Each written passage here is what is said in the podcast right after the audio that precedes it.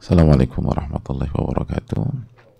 Bismillahirrahmanirrahim. Alhamdulillahirabbil alamin wa bihi nasta'in ala umuri din wa din wa salatu wassalamu ala asyrafil anbiya wal mursalin wa ala alihi wa sahbihi wa man sara ala nahjihi bi ihsanin ila yaumidin wa ba'd. Allahumma salli wa sallim wa barik wa an'im ala nabiyyina Muhammadin wa ala alihi wa sahbihi ajma'in. Hadirin Allah muliakan Alhamdulillah kita panjatkan puji dan syukur kita kepada Rabbul Alamin atas segala nikmat yang Allah berikan dan Allah limpahkan kepada kita. Sebagaimana salawat dan salam semoga senantiasa tercurahkan kepada junjungan kita Nabi kita Muhammadin alaihi salatu wassalam beserta para keluarga, para sahabat dan orang-orang yang istiqomah berjalan di bawah naungan sunnah beliau sampai hari kiamat kelak. Hadirin Allah muliakan Allah Subhanahu berfirman, "Wa rabbi zidni ilman." Dan katakanlah, "Ya Allah, berikanlah aku tambahan ilmu." Allah perintahkan untuk berdoa minta tambahan ilmu. Ilmu nafi, ilmu yang bermanfaat. Ilmu yang diamalkan, ilmu yang dituntut dengan ikhlas. Lalu berusaha diperjuangkan dan diamalkan sehingga mendapatkan manfaat di dunia dan di akhirat. Dan uh, ini perintah untuk menambah ilmu nafi itu harus meningkat dari waktu ke waktu. Ilmu nafi itu nggak boleh stagnan. Ilmu nafi itu harus terus berkembang. Karena Allah yang perintahkan wa rabbi wa rabbi zidni ilman dalam surat Taha ayat 114 oleh karena itu sekali lagi kita meminta kepada Allah meminta kepada Allah subhanahu wa ta'ala Rabbi zidna ilman. Ya Allah berikanlah kami tambahan ilmu yang bermanfaat dan salah satu ikhtiar salah satu perjuangan untuk menambah ilmu yang bermanfaat adalah duduk di majelis dan berinteraksi dengan para ulama dan karya-karya ulama sehingga kita bisa menambah bukan hanya pengetahuan tapi juga iman dan menambah ketakwaan menambah amalan dan secara grafik kita akan lebih baik dan lebih baik lagi dengan segala pertolongan Allah Subhanahu wa taala.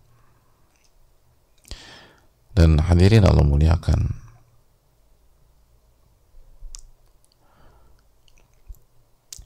Oleh karena itu uh, ahli ilmu yang mengamalkan ilmunya jadi orang yang punya ilmu dan mengamalkan ilmunya itu digabungkan dengan malaikat yang tidak pernah bermaksiat kepada Allah dan senantiasa taat kepada Allah.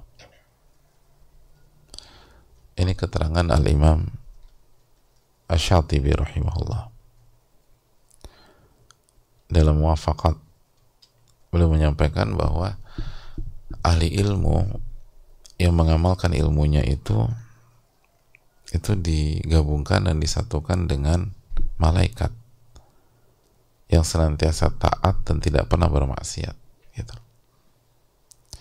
Allah berfirman dalam surat Ali Imran ayat 18 Syahidallahu annahu la ilaha illahu wal malaikatu wa ulul ilmi qaiman bil qisti la ilaha illahu Allah bersaksi bahwa tidak ada yang berhak diibadahi kecuali dirinya dan malaikat pun bersaksi. Dan ulul ilmi dan ahli ilmu.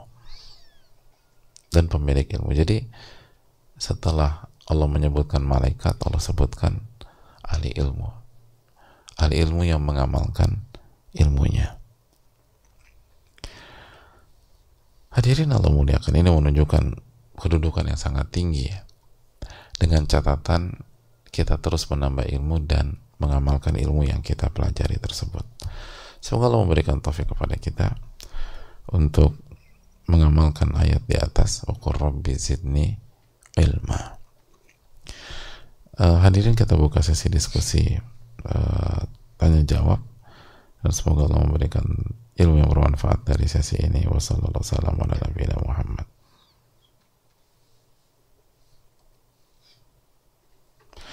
Assalamualaikum Assalamualaikum warahmatullahi wabarakatuh. Suami saya pemarah dan suka berkata kasar. Setiap hari kata-kata kasar lengkap dengan perumpamaan binatang. Bentakan Bahkan barang dilempar Sudah menjadi makanan saya. Sudah 10 bulan saya memenuhi kebutuhan hidup saya sendiri. Padahal suami saya orang yang ibadahnya tekun baik ke orang lain. Tapi di rumah dia begitu egois kasar dan jahat. Dia lebih mementingkan keinginannya membangun masjid tapi menelantarkan kami. Selalu bilang gak punya uang sangat pelit. Saya ingin bercerai tapi anak saya sudah empat. Saya nggak tega karena mereka masih kecil apa yang harus saya lakukan Ustadz? Setiap hari kajian Ustadz menjadi penenang jiwa saya. Semoga pertanyaan saya dijawab Ustadz. Semoga Allah memberikan taufik. Dan yang uh, sekali lagi yang memberikan ketenangan adalah Allah Subhanahu wa taala. Itulah yang uh, kita uh, yakini hadirin Allah muliakan yang memberikan ketenangan adalah Allah tabaraka wa taala. Dan uh, ini yang harus kita cari. Dan itulah salah satu fungsi majelis ilmu agar Allah memberikan ketenangan. Allah berfirman dalam surat Al-Fatah ayat 4 huwallazi anzala sakinata fi qulubil mu'minin liyasdadu imanan ma'a imanihim Allah lah yang menurunkan ketenangan ke dalam hati-hati orang yang beriman. Agar apa? agar iman itu bertambah bersama iman yang sudah ada dalam diri mereka. Jadi sekali lagi kalau kita ingin mencari ketenangan maka jawabannya kembali kepada Allah Subhanahu wa taala Walladhi anzala sakinata fi qulubil mu'minin liyazdadu imanan ba'da imanihim. Itu yang pertama. Yang kedua, uh, hadirin Allah muliakan. Maka kembali kita lihat dari dua sisi. Sisi yang pertama sisi suami. Seringkali kita sebagai suami melupakan hadis Nabi SAW khairukum khairukum li ahli wa ana khairukum li ahli. Sebaik-baik kalian yang paling baik dengan istri, yang paling baik dengan keluarga. Dan aku adalah orang yang paling baik dengan istri dan keluarga. Jadi parameter yang uh, kebaikan dan menjadi yang terbaik itu bukan baik di luar, tapi baik di dalam.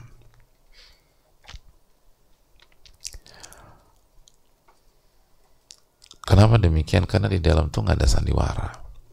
Di luar tuh masih bisa sandiwara kita. Bahkan mungkin mayoritas kita sandiwara. Tapi di dalam nggak ada sandiwara. Mungkin ada satu dua hal yang ditutupi, tapi secara laki-laki atau suami itu nggak akan bersandiwara dari A sampai Z sini. Satu dua hal mungkin ada. Itu pun nggak semua suami punya kemampuan demikian. Tapi tapi dari sisi cara memuliakan, cara bersikap, perhatian dan lain sebagainya, tapi itu itu asli dan naturalnya atau otentiknya suami maka kalau dia bisa baik di dalam maka insya Allah dia akan baik di luar gitu poinnya. Dia bisa baik di dalam dia akan baik di luar bismillah jadi pertanyaannya tujuan kita baik di luar itu apa sih itu kalau memang uh, personal branding pencitraan itu itu sudah tidak perlu kita bicarakan lagi. Gitu dan kita tahu bagaimana uh, Allah Subhanahu wa taala itu nggak suka dengan orang yang ingin menikah, meninggikan diri dan berbangga-bangga diri.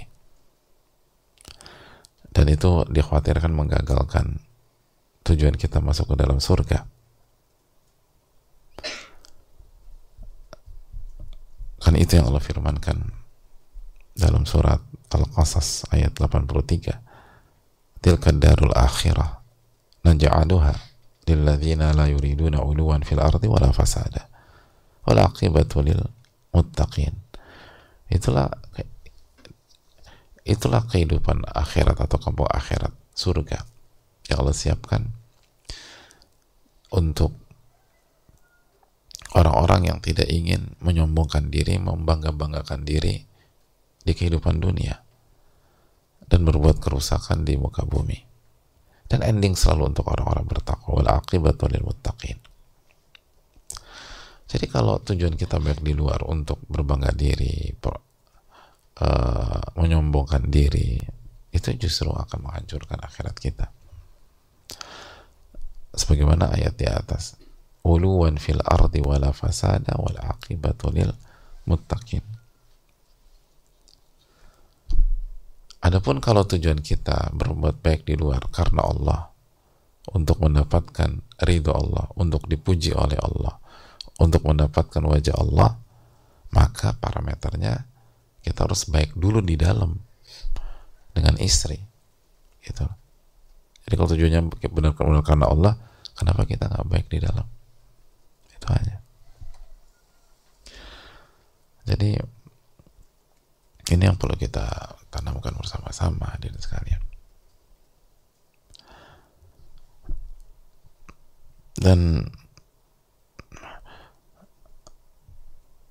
hadirin yang Allah muliakan bahwa kalau kita bisa royal ke luar maka kita harus bisa lebih lagi memperhatikan kebutuhan keluarga atau istri kita. Karena hadisnya kan sudah kita pelajari wadinarun anfaqtahu fi satu dinar yang engkau infakkan di jalan Allah satu dinar yang kau berikan kepada budak satu dinar yang kau berikan kepada fakir miskin satu dinar yang kau berikan kepada istri dan anak yang paling yang paling besar pahalanya alladzi anfaqtahu ala ahlik. Yang kau berikan kepada yang kau berikan kepada keluargamu. Itu poin. Bayangkan memberikan uang ke istri atau menyukupkan kebutuhan dibanding berinfak kepada fakir miskin itu lebih tinggi pahalanya kepada istri. Makanya kesalahan para suami kata para ulama seperti dijelaskan Syekh bin Uthaymin banyak suami itu kalau berinfak keluar tuh merasa beramal soleh tapi kalau kasih uang belanja ke istri kasih nafkah ke istri kayak nggak merasa apa-apa dan itu kesalahan justru pahala di sini lebih besar kata Nabi kita alaih salatu wassalam. Jadi jamaah yang Allah muliakan. Kembali lagi kita harus merenungkan eh, hal-hal uh, seperti ini. Dan juga yang perlu kita ingat bahwa uh, kekasaran kata-kata kasar itu bukan sifat orang-orang beriman Man kana yu'minu billahi wal yawmil akhir falyakul khairan aw liyasmut. Barang siapa yang beriman kepada Allah dan hari akhir hendaknya berkata baik atau atau diam. Tapi suka beribadah, ya alhamdulillah suka beribadah. Tapi bagaimana kualitas ibadah tersebut? Allah Subhanahu wa taala berfirman dalam surat Al-Ankabut ayat 45, "Inna salata tanha 'anil fahsya'i wal munkar." Sesungguhnya sholat itu mencegah perbuatan keji dan dan mungkar. Sholat itu mencegah perbuatan keji dan munkar. kalau salat kita benar maka akan ada perubahan dalam mengucapkan ucapan yang keji dan mengucapkan ucapan yang mungkar. Itu bagi suami. Adapun bagi istri uh, istri pun hendaknya juga muhasabah. Hendaknya memperbanyak istighfar memperbanyak taubat kepada Allah. Sebelum berpikir bercerai Bisa jadi kita disikapi seperti karena dosa-dosa kita yang dulu. Mungkin secara kasus suami kita zolim dan kita teraniaya. Mungkin secara secara partikular sebuah kasus kita, eh, suami kita yang mencela, mencaci dan mengucapkan kata eh, nama-nama binatang dan kita yang menjadi korbannya. Ya, pada sisi itu kita korban kita dizolimi. Tapi bagaimana dengan sisi lain? Sudahkah kita memenuhi hak Allah Subhanahu wa taala? Sudahkah kita beriman kepada Allah? Sudahkah kita beribadah kepada Allah? Sudahkah kita bertakarub kepada Rabbul Alamin? Dengan sebenar-benarnya. Sudahkah kita jaga lisan? Sudahkah kita menjadi wanita soleha? Coba istighfar dan bertaubat. Karena Allah berfirman dalam surat Ash-Shura 30, wa ma min musibatin fabima kasabat aydikum. Dan apa pun yang menimpa kalian itu disebabkan karena atau ada sebab oleh perbuatan-perbuatan kalian. Wa ya'fu an kathir. Dan Allah tengah mengampuni dosa-dosa kalian yang sangat banyak itu. Jadi coba istighfar dan evaluasi diri. Jangan jangan hanya suami saja yang diminta berubah kita juga harus berubah. Walaupun dalam beberapa kasus kita jelas-jelas disolimi Lalu yang berikutnya, tanamkan iman bahwa rizki anak-anak kita bukan di tangan suami, bukan di tangan A, B, C, dan D. Rizki anak-anak kita itu adanya bukan di uh, apa uh, bukan di tabungan suami, bukan di uh, dompet suami, bukan di berangkas suami, dan bukan di tangan suami. Allah berfirman dalam surat Al-Dhariyat ayat 22, "Wa fis sama'i rizqukum wa ma tu'adun." Dan di atas langitlah rezeki kalian. Dan apa yang dijanjikan untuk kalian. Rezeki kita ada di sisi Allah Subhanahu wa taala. Allah Ar-Razzaq. Allah yang mau memberikan rezeki. Jadi ini hal yang perlu kita tanamkan bersama-sama. Lalu yang berikutnya tetap berusaha menjadi yang lebih baik dan perbaiki kinerja kita sebagai istri. Karena kita menjadi istri itu bukan karena suami kita atau kita berusaha menjadi istri yang soleha atau wanita yang soleha bukan karena suami kita baik atau buruk tapi karena kita hamba Allah Subhanahu wa taala. Seburuk-buruk Firaun tidak membuat Asia jadi orang buruk. Tidak membuat Asia jadi wanita yang durhaka. Tidak membuat Aisyah Asia menjadi wanita yang uh, fasik tidak. Walaupun tentu saja berat hadirin. Support system yang paling yang paling membantu wanita untuk bertakwa adalah suami setelah taufik dari Allah Subhanahu wa taala. Setelah sunnah Nabi sallallahu alaihi wasallam. Itu suami. Dan itu jelas lah.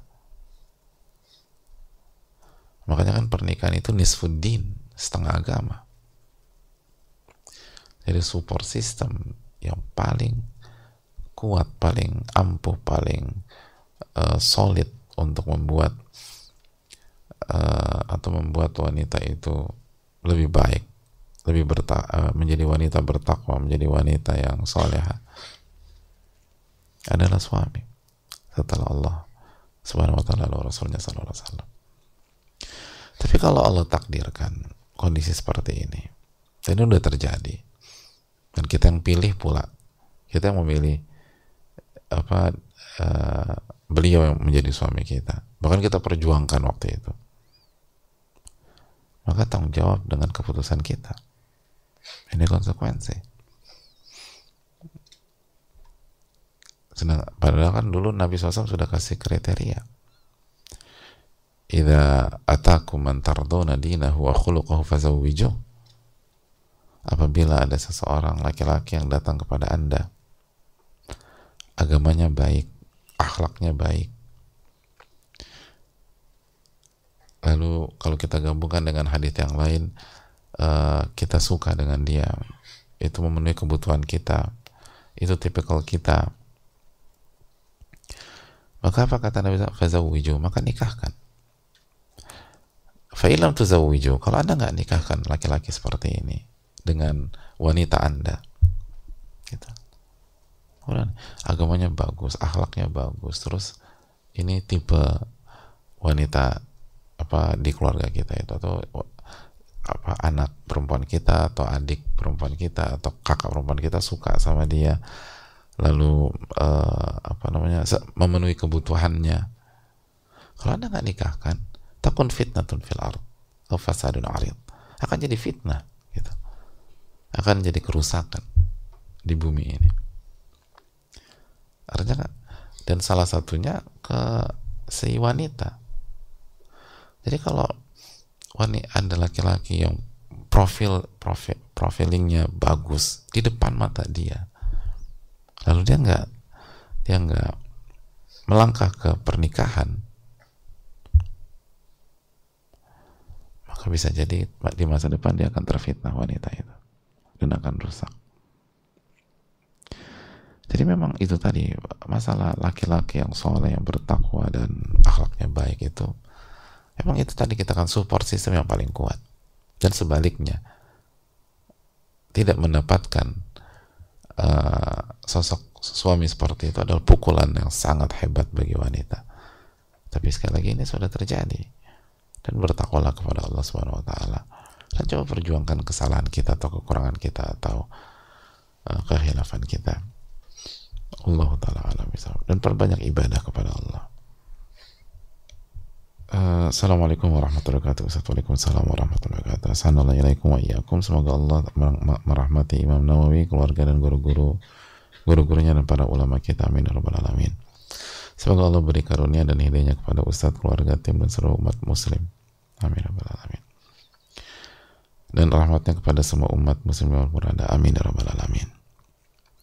Jazakallah atas semua ilmu yang disampaikan. Amin wa iyakum wa iyakum. Semoga yang bertanya mendapatkan uh, rahmat dari Allah Subhanahu wa taala dan kita semua.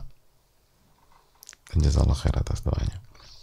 Izin bertanya Ustaz, bertanya tentang materi pembuka di Tadkiratul Sami kemarin kalau berkenan tabiat manusia akan meninggalkan sesuatu yang lebih manis. Agar mendapatkan manisnya iman, hati harus selamat dari penyakit hawa nafsu yang menyesatkan dan syahwat yang diharamkan. Artinya kita harus move on dulu dari hawa nafsu yang tidak pada tempatnya. Baru Allah beri manisnya iman. Iya betul, seperti itu. Kita harus lawan hawa nafsu kita. Kalau kita memperturutkan maka nggak akan dapat. Sebagaimana dijelaskan oleh Al-Hafidh Ibn Rajab dan lain-lain. Makanya kan layas nizani wa hina yasni wa huwa mu'min. Kapan orang berzina? Ketika dia ngikutin hawa nafsunya. Ketika hawa nafsunya dia biarkan memonopoli dan mengendalikan dia maka dia kehilangan manisnya iman. Jadi simpel itu aja. Kan makanya zina yang disabdakan Nabi SAW karena zina salah satu simbol hawa nafsu yang terbesar. Zina adalah salah satu simbol dan puncak hawa nafsu terbesar. Begitu kita ikuti hawa nafsu kita kita nggak akan dapat manisnya iman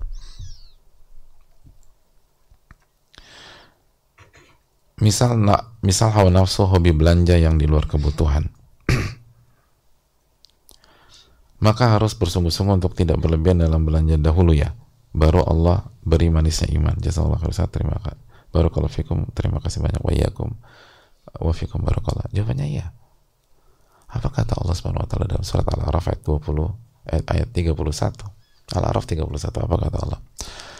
Wa kulu washrabu wa la tusrifu Innahu la yuhibbul musrifin. Dan makan minumlah. Atau dari awal ya ya bani Adam khudhu zinatakum inda kulli masjid. Wahai anak Adam bawalah perhiasan kalian ketika memasuki masjid ketika beribadah. Jadi bawa perhiasan kalian. Wakulu washrabu dan makan dan minumlah kalian. Jadi ada tiga, ada tiga perintah. Bawa perhiasan kalian makan dan minum. Saya ingin tanya kalau Allah perintahkan kita untuk bawa perhiasan kita berarti pertanyaannya boleh beli perhiasan apa enggak? Nggak boleh. Terus nyolong dapetinnya. Nyuri. Jambret. Enggak. Berarti kan boleh beli. Kalau nggak punya kalau nggak beli ya mungkin bisa dapat warisan atau apa atau dikasih. Emang kita boleh ngarep orang ngasih kita khudhu zinatakum inda kulli masjid. Pendalilan secara mafhum dalam ilmu usul fikih bolehnya beli perhiasan. Khudhu zinatakum inda kulli masjid. Bawalah perhiasan kalian kalau ke masjid kalau ingin beribadah. Jadi kalau kalau mau beribadah tuh bagus gitu loh penampilannya. Makanya kan direwayatkan Ibnu Abbas itu kalau ngisi kajian imamahnya aja sorban atau uh, pecinya itu kalau nggak salah itu harga tuh uh, price-nya atau nilainya tuh bisa 2, 3, 4 juta pecinya aja. Digunakan apa? untuk bertakarub kepada Allah. Dan kita kan udah bahas tentang bagaimana para ulama ber, beribadah di 10 malam terakhir di Ramadan dan bagaimana penampilan mereka. Jadi silakan beli dengan cara yang halal wakulu washrabu dan makan dan minumlah tiga tapi berhenti sampai di sini ayatnya enggak lihat baru setelah masuk larangan wala jangan berlebihan jangan berlebihan Kenapa? Innahu la yuhibbul musrifin. Karena kalau Anda berlebih-lebihan, Allah tidak mencintai orang-orang yang berlebih-lebihan. Dan kalau Allah nggak mencintainya, gimana dia bisa mendapatkan manisnya iman? Itu poin. Kalau Allah nggak mencintai kita, gimana kita dapat itu? Bagaimana kita dapatkan itu? Allah taala alam bisa. Jadi berarti ada hubungannya enggak apa berlebih-lebih belanja dengan manisnya iman ada dan perhatikan ya kok coba langsung praktekkan aja ingat-ingat lagi. Mungkin atau kemarin kita harus belanja pokoknya dan belanja kita ngikutin kebutuhan bukan bukan eh, mengikuti hawa nafsu bukan kebutuhan. Jadi bukan needs kita tapi will kita dan keinginan kita. Habis itu kita sholat. Khusyuk apa enggak sholatnya? Itu simpel aja coba cek. Benar sih kita puas seneng gitu. Apa namanya beli sesuatu atau itu. Tapi setelah itu ketika kita sholat khusyuk enggak dan yang lebih miris lagi barang yang kita beli yang membuat kita jadi nggak khusyuk tersebut akhirnya nggak pernah kita pakai juga. Kan berlebih-lebihan itu juga kebutuhan kita. Ada banyak barang kayak gitu kita nggak pakai. Dan kalau kita pakai jarang-jarang. Jadi udah udah nggak bermanfaat. Dan dampaknya parah buat iman kita. Terus buat apa gitu. Barang-barang itu enggak jadi banyak barang-barang kayak gitu atau hal kayak gitu nanti ini akan jadi koleksi dan penghuni tetap lemari kita. Gitu. Jadi menikmati itu lemari kita. Lemari baju kah, atau lemari ini kah, lemari itulah dan seterusnya. Berangkas kita. Atau garasi kita. Gitu. Atau hal-hal atau bahkan gudang. Kita nggak pakai juga itu bahkan dalam setahun nggak pernah dipakai dalam setahun. Coba ingat-ingat lagi setahun itu pernah pakai nggak? Banyak yang bilang nggak pak. Ya nggak pernah sih. Yang bilang pernah berapa kali pakai? Berapa kali digunakan? Berapa kali dikendarai? Sedangkan hukumannya jelas Allah nggak mencintai anda. Itu poinnya. Wih, dalam itu. Allah nggak mencintai anda. Jadi anda mempertaruhkan atau Anda melepas cinta Allah kepada Anda cuman gara-gara hal yang Anda nggak pakai juga. Yang Anda nggak gunakan juga. Lalu, bagaimana bisa diterima logika dan akal sehat dalam masalah ini? Semoga Allah memberikan taufik kepada kita. Subhanakallah nusyurullah ilaha illa anta. Assalamualaikum warahmatullahi wabarakatuh. Syukur.